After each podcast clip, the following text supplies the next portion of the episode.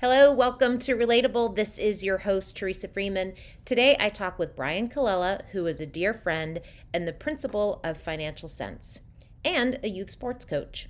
Brian talks about how he navigated his career using his skills in working with numbers, from big companies to contract jobs, working as a C F O, and starting his own side hustle. He has done it all. Brian shares valuable insight from his experience for anyone interested in the different lens you get working in a smaller company versus working for a larger one. He also gives his recipe for his successful coaching practices and approach. And I would be remiss if I didn't say thank you to Brian for all of his support of T F A.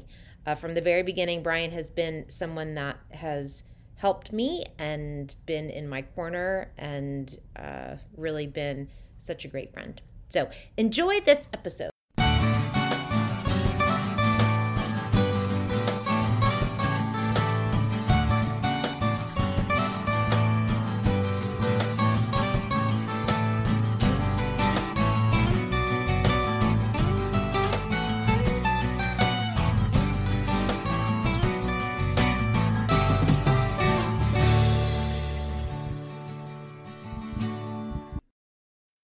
Thanks so much for doing this.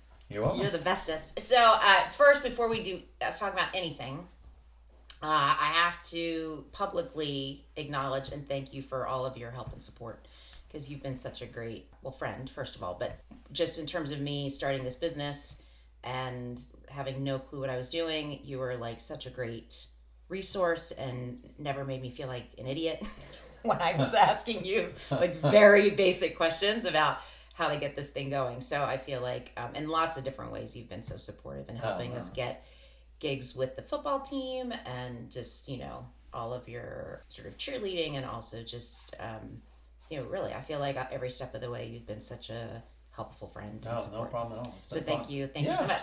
And, um, and so, and also you were very open to, you know, wherever the conversation goes, right? I asked you, like, do you want, you know, so yeah, I'm going to start with, what would you risk for love?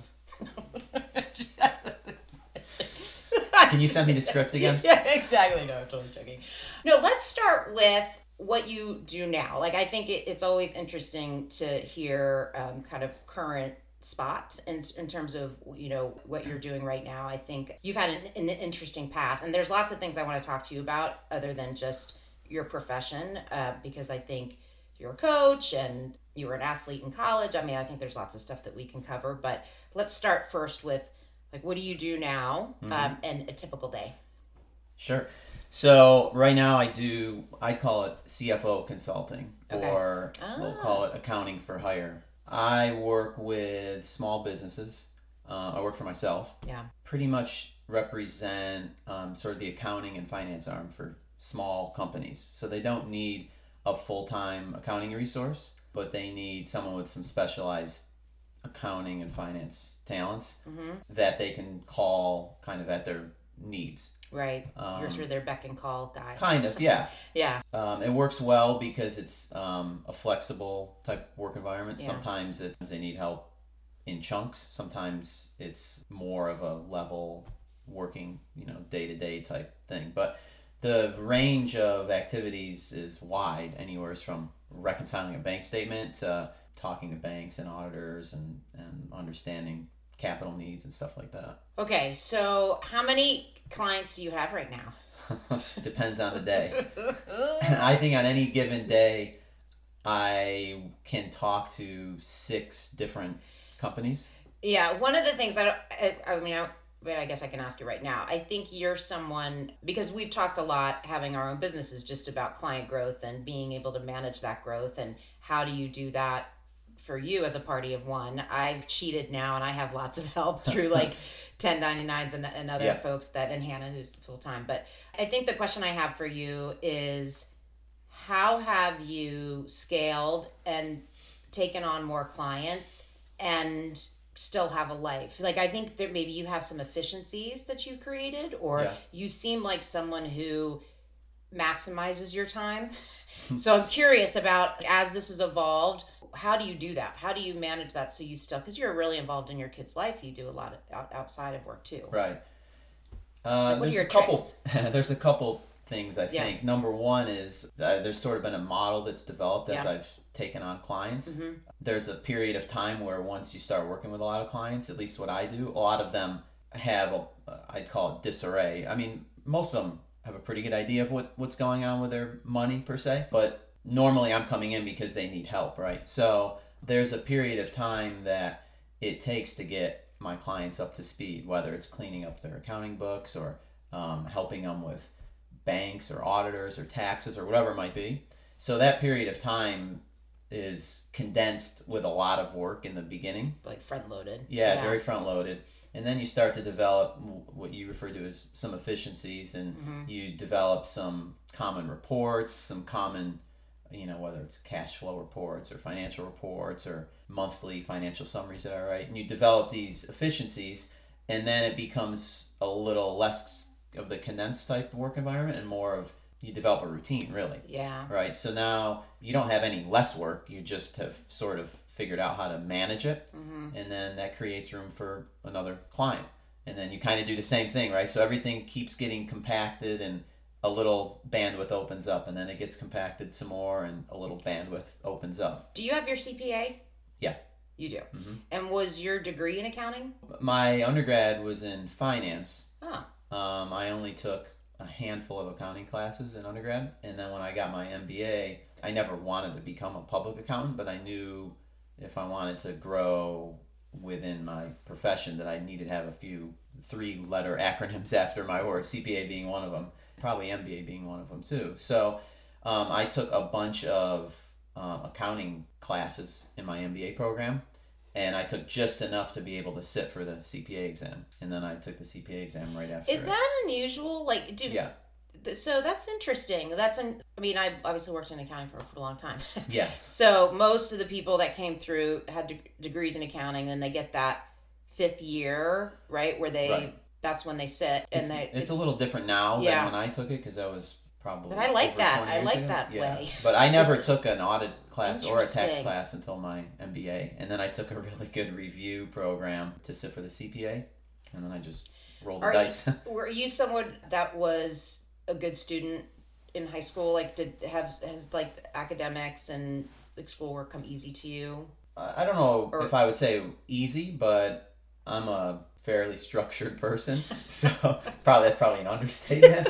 So I've always been able to just compartmentalize things like academics. So I wouldn't say it came easy. I just I think I was able to figure out how to do things that would allow me to achieve certain academic goals, I guess you could say, and getting my C P A kind of fits in that mode. And were you self-motivated, or was did you get a lot of direction from the parental units? I'm always interested uh, probably in that. A little like, both. Yeah. Yeah, my parents definitely were not all in, you know, my business with, with school, nor my sisters. I mean, they were very hands-off. I think they would just step in if they saw something going the wrong way. And were you like were you good at math in high school? Like, did you know going into college, business, finance mm-hmm. was your, like you you had a sense that that's what you wanted to do? Yeah, my dad was an accountant for thirty years. Ah. So I was always around it. And numbers have been something that have just, for whatever reason, been something I've been good at. Yeah. So it seemed like a common fit. So finance, accounting is where I ended up. Okay.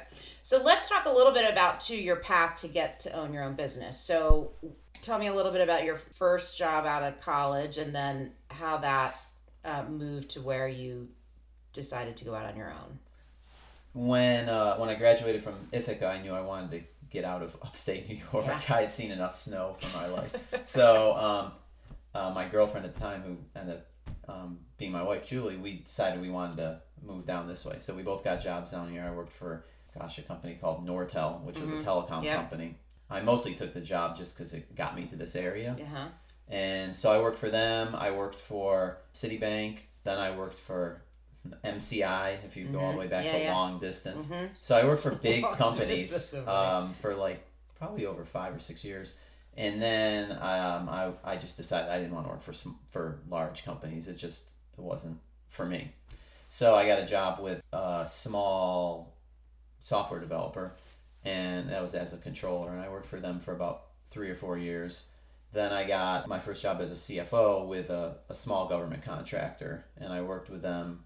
We got bought and merged and did a bunch of things, but I worked there for about eight or nine years. That's a lot of movement. Yeah, it was. So, it was at the time. So that's interesting. Would you say then that you're, oh, one of the questions I had for you was just about the risk of going out on your own.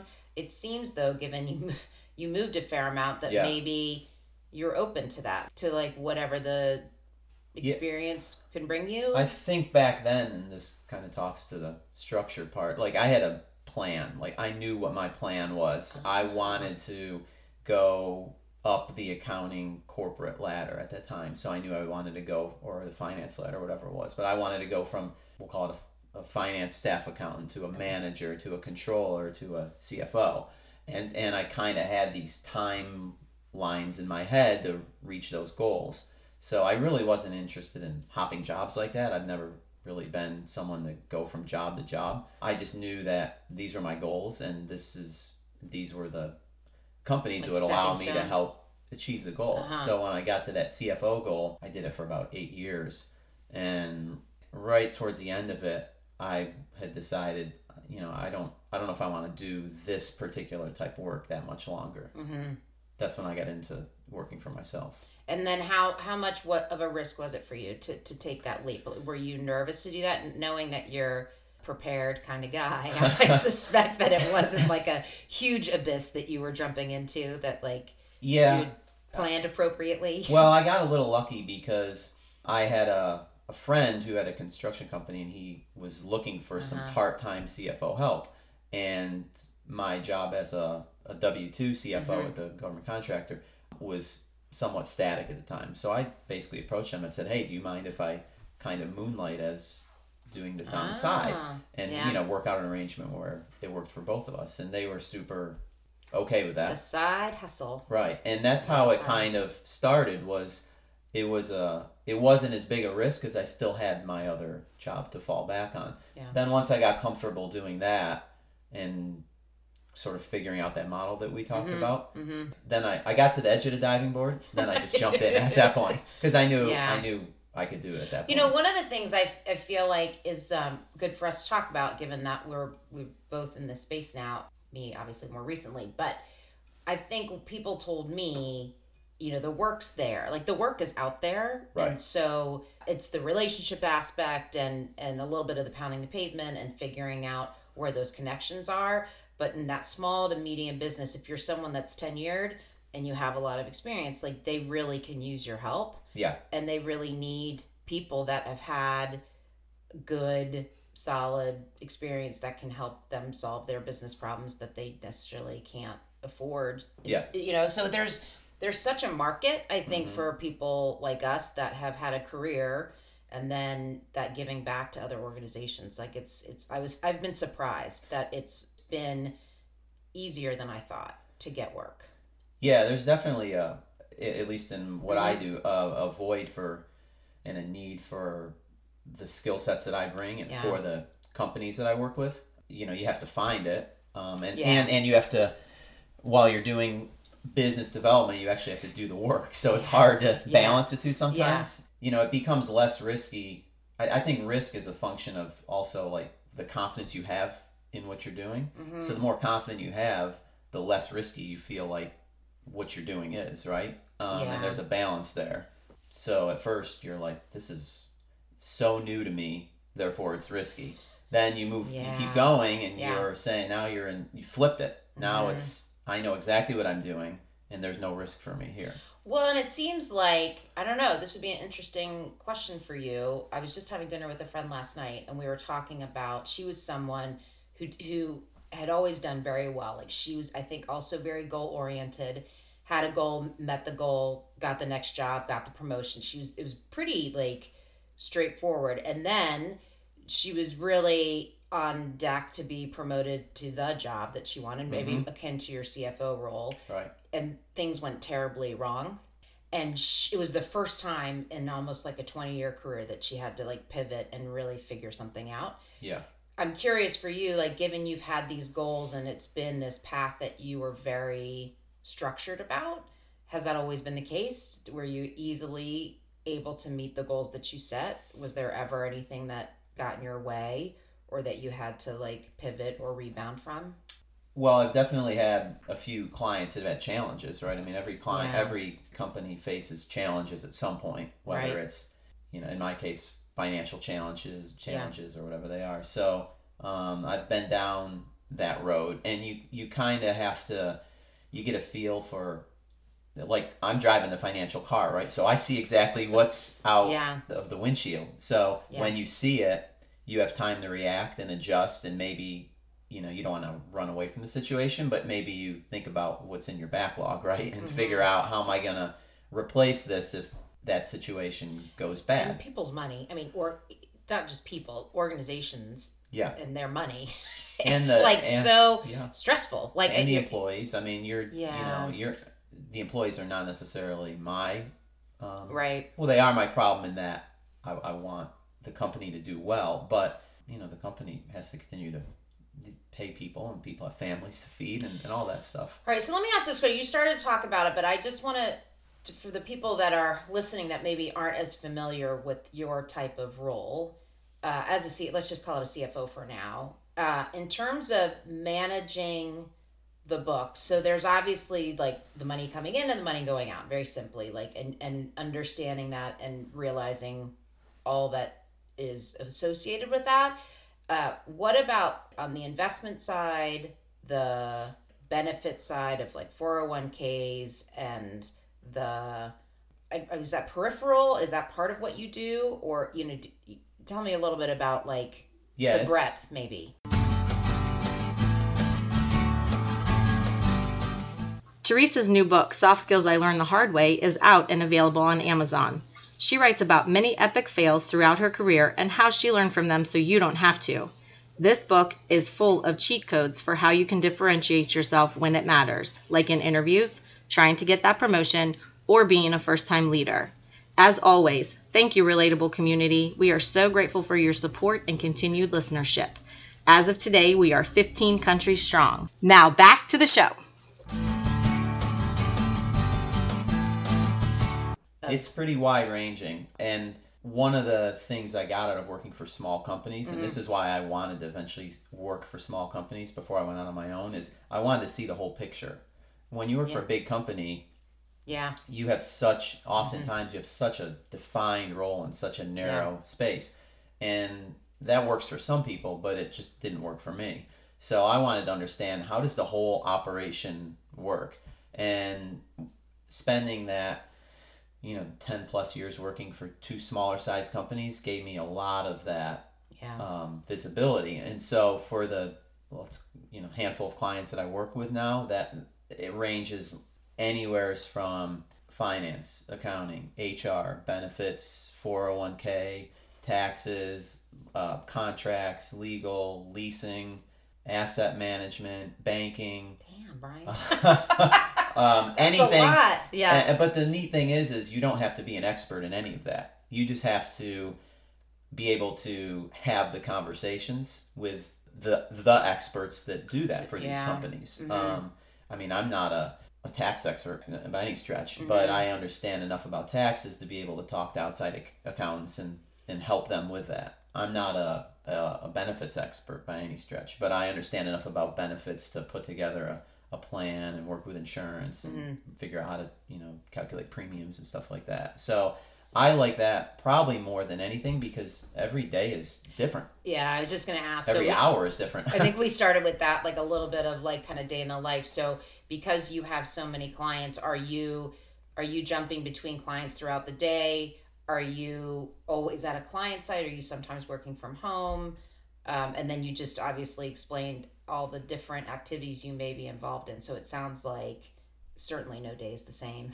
No, it's all of the above. Yeah, so literally within an hour, I could talk to five different people That's, from yeah. five different companies. And oftentimes I'm like toggling between my email, thinking, okay, I need to send this email from this address, not from this one yeah. to this person. yeah. And, uh, and, yeah. And, and yeah. I don't always get it right, but it definitely keeps you on your toes. Yeah. And you're like, at this point, I mean, your business is thriving, and it seems like it's this great intersection of your experience and then having that variety. So it's yeah. like, yeah. Uh, let's talk a little bit about uh, being an athlete in college and how that came to be. So were you an athlete in high school, and what did you play? well, you calling me an athlete is a fairly yes. big stretch. But, no, you are. Um, I just love sports growing mm-hmm. up.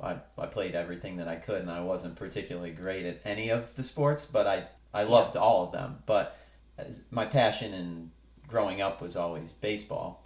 Um, and then I picked up golf when I decided I wasn't a very good baseball player.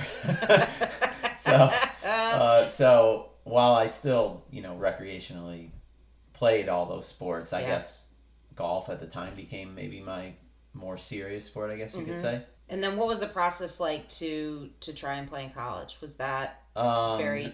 You know, this was twenty... a lot of years ago. Yeah. twenty a lot of we years, we'll call it. twenty a lot. um, so it was nowhere near like it is now, right? Yeah. It was literally show up on campus my freshman year and here's the tryouts for golf. And then just go, yeah. Yeah, and it was a lot of fun. Did you um, play throughout all all four years? And, and how, on and off. On and yeah. off. And how was that just managing, either for people that are listening, like parents of kids, or, you know, in terms of managing that against like the other responsibilities, whether you're, whether we've got athletes listening to this that might play in school, or, you know, was yeah. that... Well, back, again, back then it was, it was just a different, as... it was a different generation, a different college athletics were nowhere, it was just different, right? Yeah. So it was pretty easy to, to balance. Yeah. You know, these days, if you went to a Division three school to play golf, like I did, it, you'd have a completely different balance, routine, expectation, you yeah. know, everything about it is different now. Yeah. But back then... It was it was just a lot of fun. And you have, so this is one of the things I want to chat with you about. Uh, maybe we'll start a little bit like with coaching, because I think you're going to, you know, I know you're going to get uncomfortable, but I, but like you're a beloved coach, and I feel like you have such a great reputation. And I think, you know, I've heard a lot of people, you know, talk positively about their experience of their kids working with you and being on your teams. And so I'd love to hear from your perspective, if you can, like, what is that recipe? Uh, or maybe it, for you, it's just how you've approached it, you know, in terms of, I know you probably won't comment on what I just said in terms of people's experience with you, but maybe just talk a little bit more about like how you approach it. What do you think are some of the important tenets of good coaching? I mean, right. your kids are both phenomenal athletes, so I'm going to talk to you about that too, in terms of how, obviously, you're supporting that at home too. So I just am curious about your thoughts around that and how you supported that. Well, we've always, uh, my wife Julie and I have always yeah. talked about this, and I've always tried to apply this to coaching too. Like, there's multiple ways to teach, you know, young kids about life, right? Mm-hmm. And sports is sort of the avenue we chose to teach life lessons to, to not only our kids, but other kids too.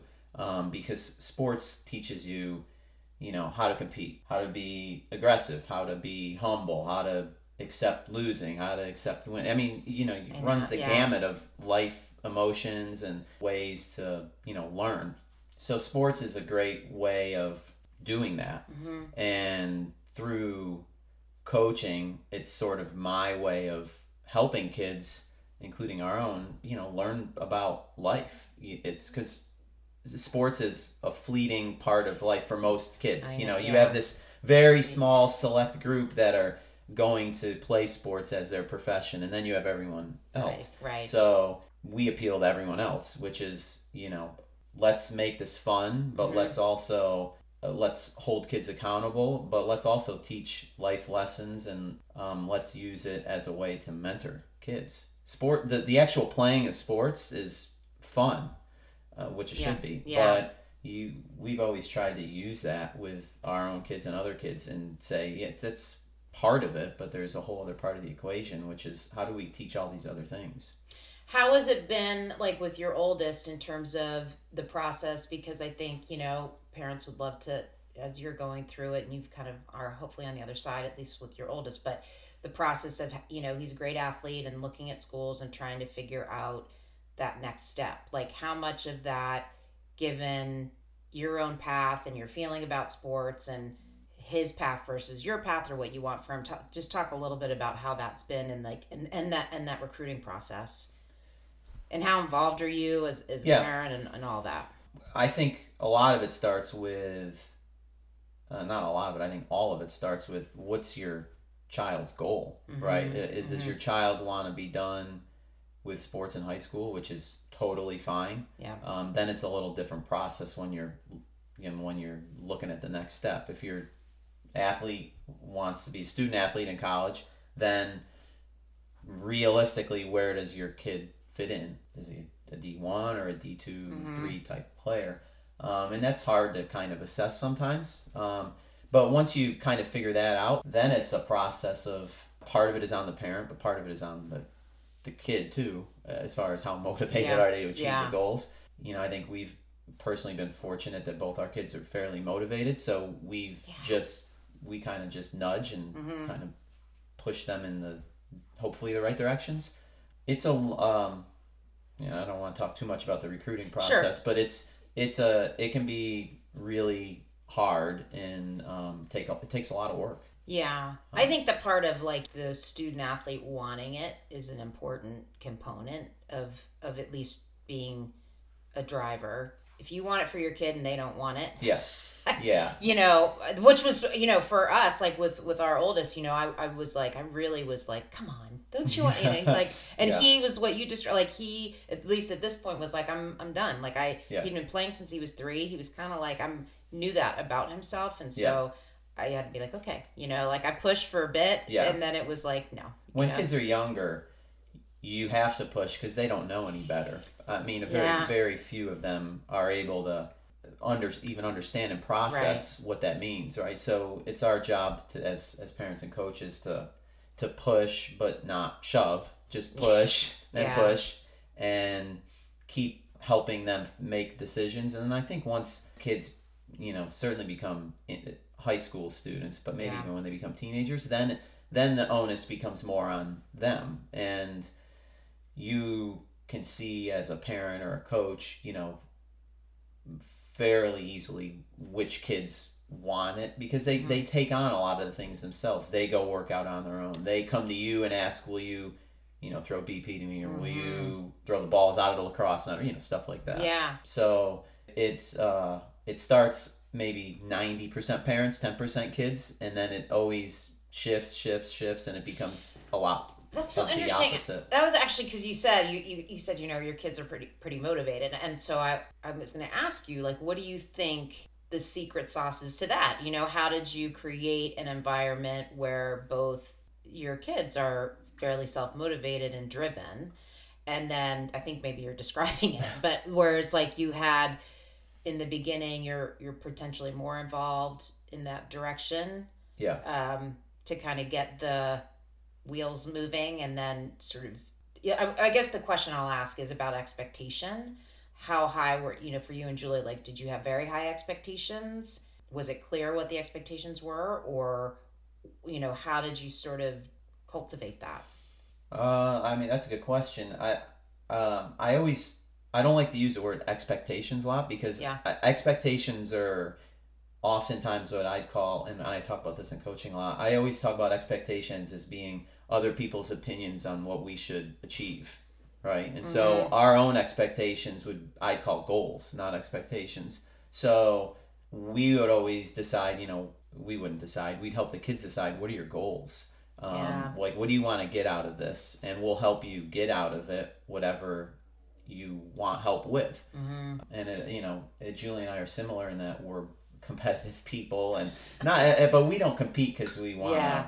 Win winning's just a, a byproduct of yeah. you know what a scoreboard says or whatever whatever it is you're doing. Yeah. I mean, not necessarily sports, but it could be anything, grades or whatever it is. But it's, you know, how hard do you want to compete to to get to the goal? Yeah. And and I think being aligned, like the fact that you two were aligned in the way that like you view the world is probably a part of it too.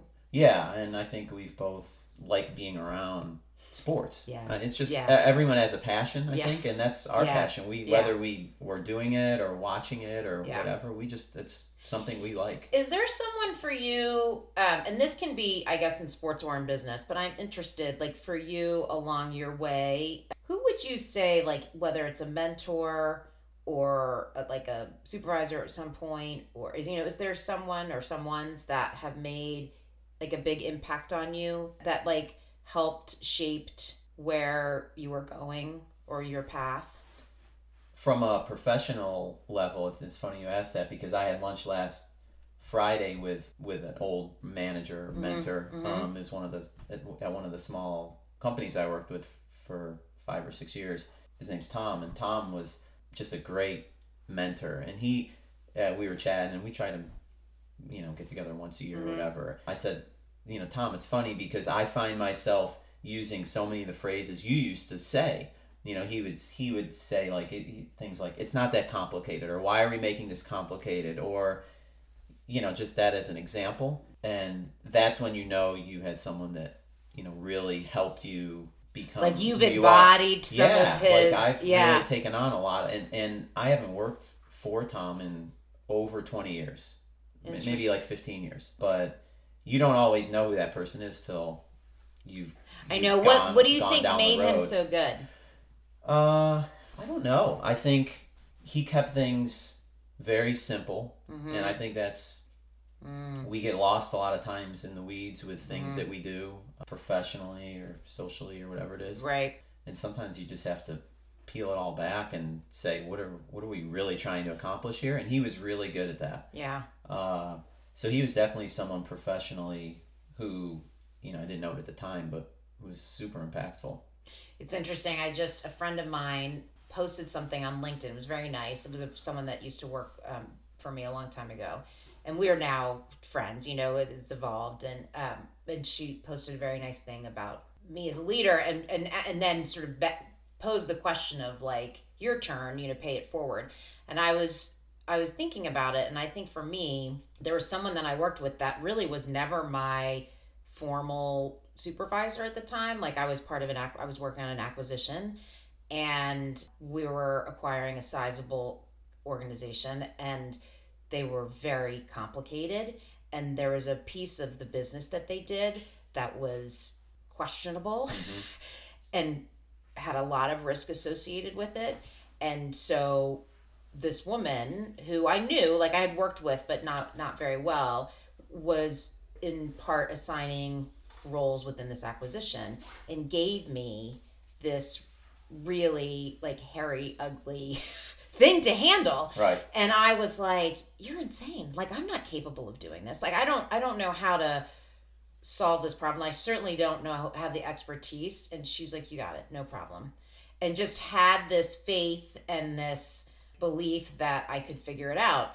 And I think what I think about other people in my life, like I think those are the, at least for my personality, how I operate, those are people that have propelled me forward, that thought for me mm-hmm. kind of without agenda. Right. That's a big part for me too. Like if I think you're, there's an agenda that right. I'm like, then I don't, and I see through it, then I don't, it doesn't work. Sure. Yeah. So it was like a true, like you got it, no problem. And had a faith. I think that if I was really in over my head, you know, I would have come to her, and, and it was, it was like life-changing in that I think it just gave me confidence to, to be like, yeah, I got it and I can do it. And it was yeah. a pretty visible thing.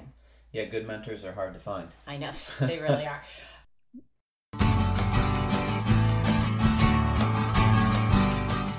We are busy scheduling Relatable interviews for twenty twenty-three, and we love our Relatable community. If you or someone you know would be a good guest for Relatable, let us know. You can send an email to info at t f a soft skills dot com. Include the potential guest name and contact information.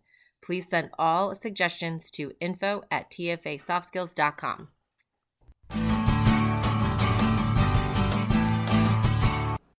What, let's talk a little bit too about, because I think you know I'm super passionate about the soft skill stuff. And for you, I think both maybe within the organizations that you were in, I don't know if it's the same versus what you're doing now, but obviously in the prior organizations where you had teams and other people reporting to you, what do you think are one or two critical soft skills for the kind of work that you do that are necessary to be successful? You, I think there's two I think you probably talk about. One, you have to be able to connect with people.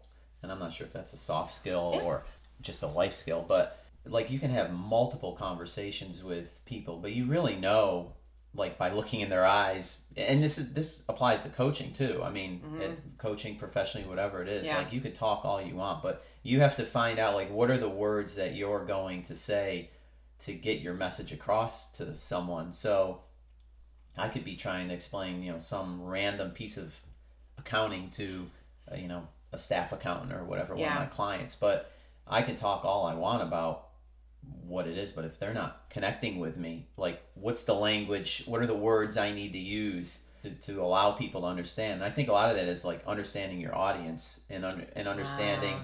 what their academic or professional background might mm-hmm. be. Same with coaching. What is, what is this athlete's skill set? What are they working with? Right. And then applying what you're trying to say or what you're trying to teach to, to that person. Mm-hmm. Um, so I think connecting is really important.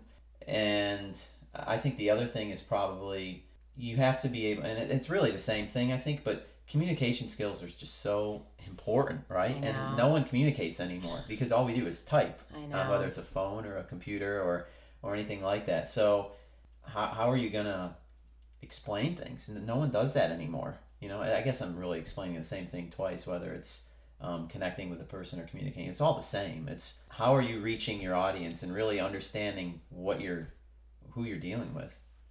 Yeah, it's interesting. I feel like people spend so much time in their discipline. So if you think about your own education of being a finance person, being great at numbers, getting your C P A, like that's all presumably like individually motivated and and executed.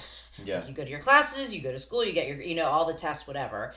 And then the like whole other part that's required in order for you to be able to to meet your goals that you talked about, the part about, you know, now going out on your own even more so, right? Because it's all relationship driven.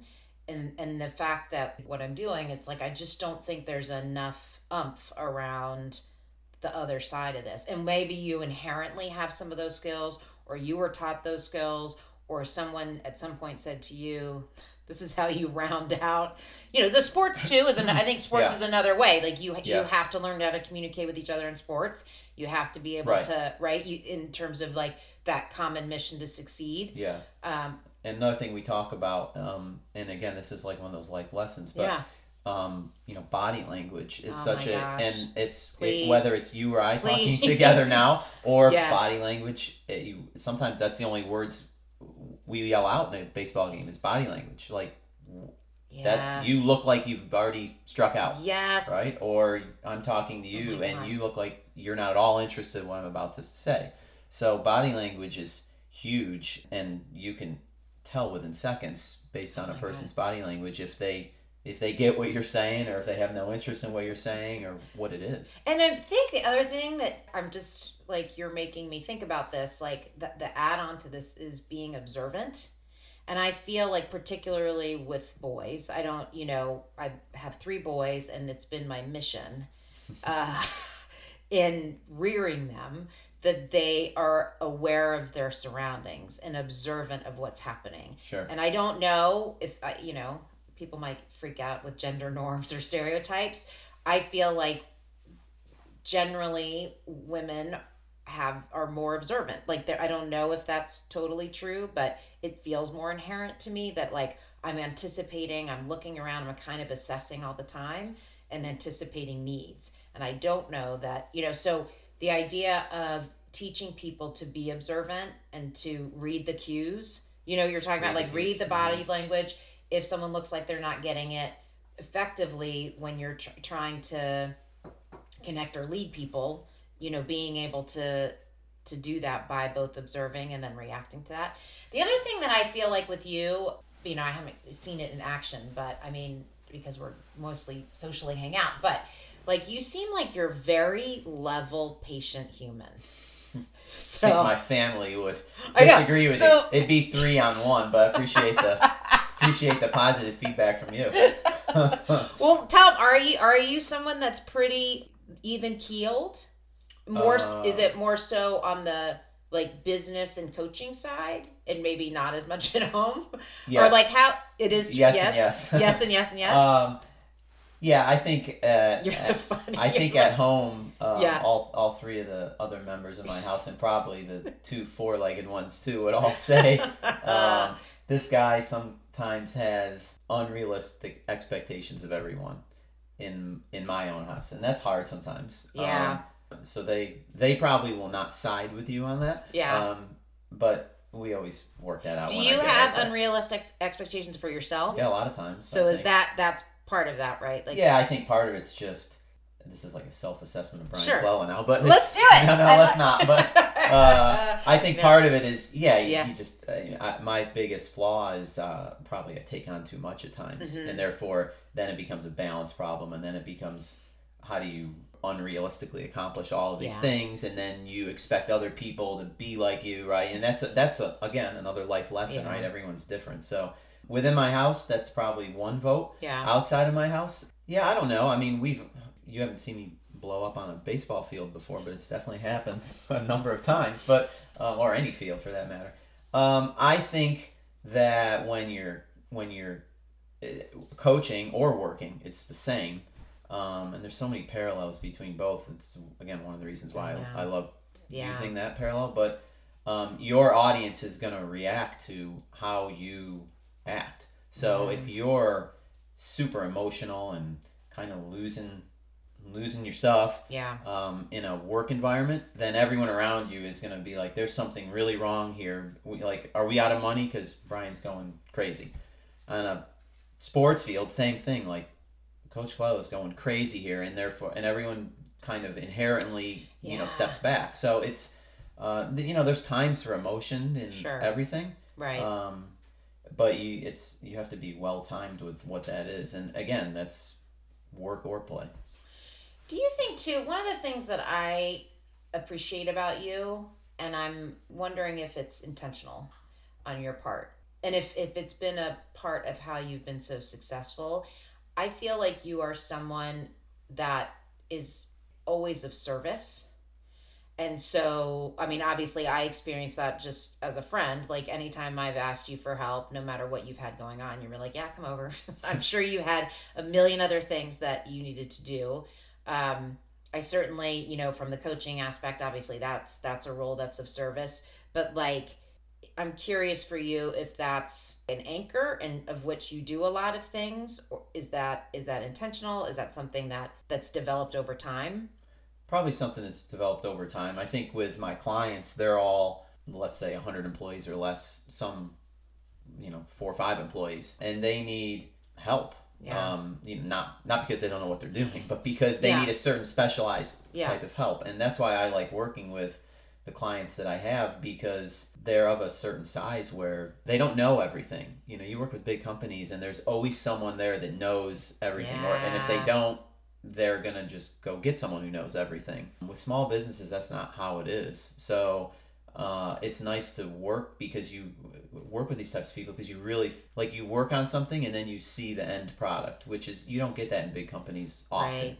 Outside of work, it's that's basically the reason why I enjoy being involved with, and it's just, I'm sure it's the same reason you do what you do with, with kids, is, like, there's no better feeling than to see the light bulb go on for a kid. Yeah. I mean, there's nothing that tops that. You know, the kid might hit a home run or whatever. That's great. But when the light bulb goes on, that's yeah. that is why we do what we do. Yeah, I think as a as an elder person now, I think when I can help facilitate some sort of transformation, whatever that is, like if that's in a young adult, if that's in an adult, you know, that's working through a transition, or even doing consulting where you actually are taking an organization or helping an organization get from point A to point B, you know, and so on, like that change effect mm-hmm. yeah. and feeling like personal fulfillment with that. And it's so interesting that you and I, so if people are listening that are sort of at that crossroads of like, I think I want to do something else with my career, but I don't know what I want to do. And I thought about going out on my own, but I, you know, I've been a part of something bigger. You know, I was very nervous because I had been part of such big institutions where there was so much infrastructure around me. I had big teams, you know, it wasn't to go out on my own with, to your point around doing business development, actually doing the heavy lifting, like mm-hmm. executing the delivery and being a little nervous about that. Like, can I still do this? It's been a long time since I was the one doing it. But then the flip side is the feeling that you get by being engaged and helping them grow and scale and figuring out, I don't know, it's it's yeah. really fulfilling. Yeah, um, I'd agree. And like totally worth it. And I love what you said about the side hustle piece, which is like, and I, we've talked to other people on here about this too, like plan appropriately and, you know, you don't just jump into an abyss without any safety net, but creating that side hustle so it grows and then, and then, you know, you've got some security before you Right, yeah, job. you yeah. don't just have to cut the rope. Yeah. You can yeah. hold on the rope a little longer until you yeah. have to really let go. Yeah. Okay, so then I think my last question for you is around your own path, right? And when you think about young Brian, uh, you know, maybe like, you know, eighteen to like twenty-five-year-old Brian, or even just throughout your career to date or your path personally or professionally, what advice would you give him to make the path a little bit easier? Not necessarily completely divert the path, because mm-hmm. everybody, it's like you are what you are. Right. You know, you're like a summation of all those experiences. What, what counsel would you have that would, could maybe lessen the load a little bit? I think, and Julie did the same thing as I did, and I'll, I'll explain yeah. in one second. Yeah. It's, it's, you have to like follow your passion. What's your passion? Because every, that's going to lead you down the right road. Julie was an I T consultant for five or six years, maybe even more, I don't remember. And then she just decided, I don't want to do this anymore. I want to be a teacher. And so that was a huge change for her. She mm-hmm. had to go back to school, um, you know, get the various degrees and certifications. And, and then that's what she went and did. She's just, she just said, you know, I, I don't want to do this anymore. It's not about money. It's about, my passion is to help kids. And my path was a little similar, although I think I took my cue from her, which was, do I want to go this corporate ladder route mm-hmm. and not chase money, but inevitably one job is going to lead to another, which is going to lead to another, which will probably correlate with that, but also inversely relate to how much time I'm going to be at home and with kids and that type mm-hmm. of stuff. And so that's when I decided to, you know, go work for smaller companies and then work for myself, because it allowed the flexibility to follow my passion, which was... Mm-hmm. you know, my own kids and, and other kids yeah. and stuff. So you're not going to know when you're like Brian at eighteen, and Brian at probably even twenty-five didn't know what that was. But I think eventually as young adults, we figure out what it is that yeah. really drives us mm-hmm. and go do that, because we're only renting space on this planet for a, a period of time, right? So yeah. go do what you want to do. Yeah. And I think it. too, given your profession, it's like, because you know how money works and you're in it all day long and you see the the income potential, right? That's the other thing of like earning potential, and it's right there for the taking. Conversely to everything you just described, and knowing when to hit which lever and mm-hmm. how that's going to be fulfilling to you. Because I think the draw to earn more money yeah. and to get the bigger job and to just keep going, it's yeah. like so, it's like right there. And some people and, at that know, age decide that's their passion. Yeah. And that's, yeah. that's great. And yeah. that person has figured out what makes them tick and gets up for work. You know, what makes them get up right. for work the next day. Yeah. Um, but for other people, that's not the case. Yeah. And I think too, you could like, for you, what's so great about the story, I think it's like, it sounds to me like you can have it all. Like you're having, your business is thriving and you're having the relationship with your kids and with coaching and the other aspects of your life that are important to you. And like, you found a way to carve all that out. Balance. I mean, that's another key yeah. word, right? Is yeah. in life is balance. Too much of one thing is generally not good. Um, so yeah. what's your, maybe that's the other advice, is find out what, what your balance is. But, you know, yeah. a lot of us don't figure that out till you, you have other things going on in life where you ha- you have to balance. Yeah. So balancing is, is also, you know, important. Yeah. You're the best. Oh, I don't know you about are. That. No, this is so great. I'm glad, glad that we got a chance to talk. And I feel like, you know, such a cool story about your own involvement with respect to your own business, and loved the stuff about the coaching and sports, because I think a lot can relate to that and how it applies. So thank you. Thanks for having me. You're the best. Yeah.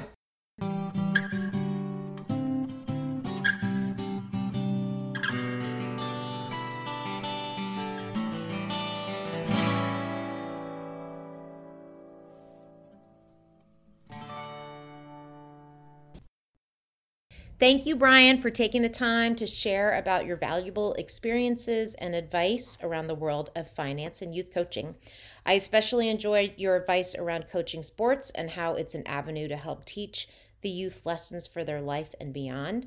Thank you for your advice on the importance of communication and being able to speak to the audience you are working with. Know your audience. It's valuable to understand their background, and that way you'll know what information can stick. Also, how to follow your passion. When you do that, it'll lead you down the right road.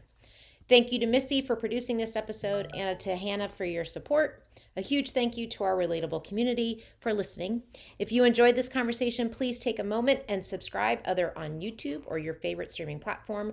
Relatable is sponsored by T F A Soft Skills, and you can find more information about Relatable and our sponsor by visiting w w w dot t f a soft skills dot com. Until next time, this is Teresa Freeman with Relatable. Stay connected.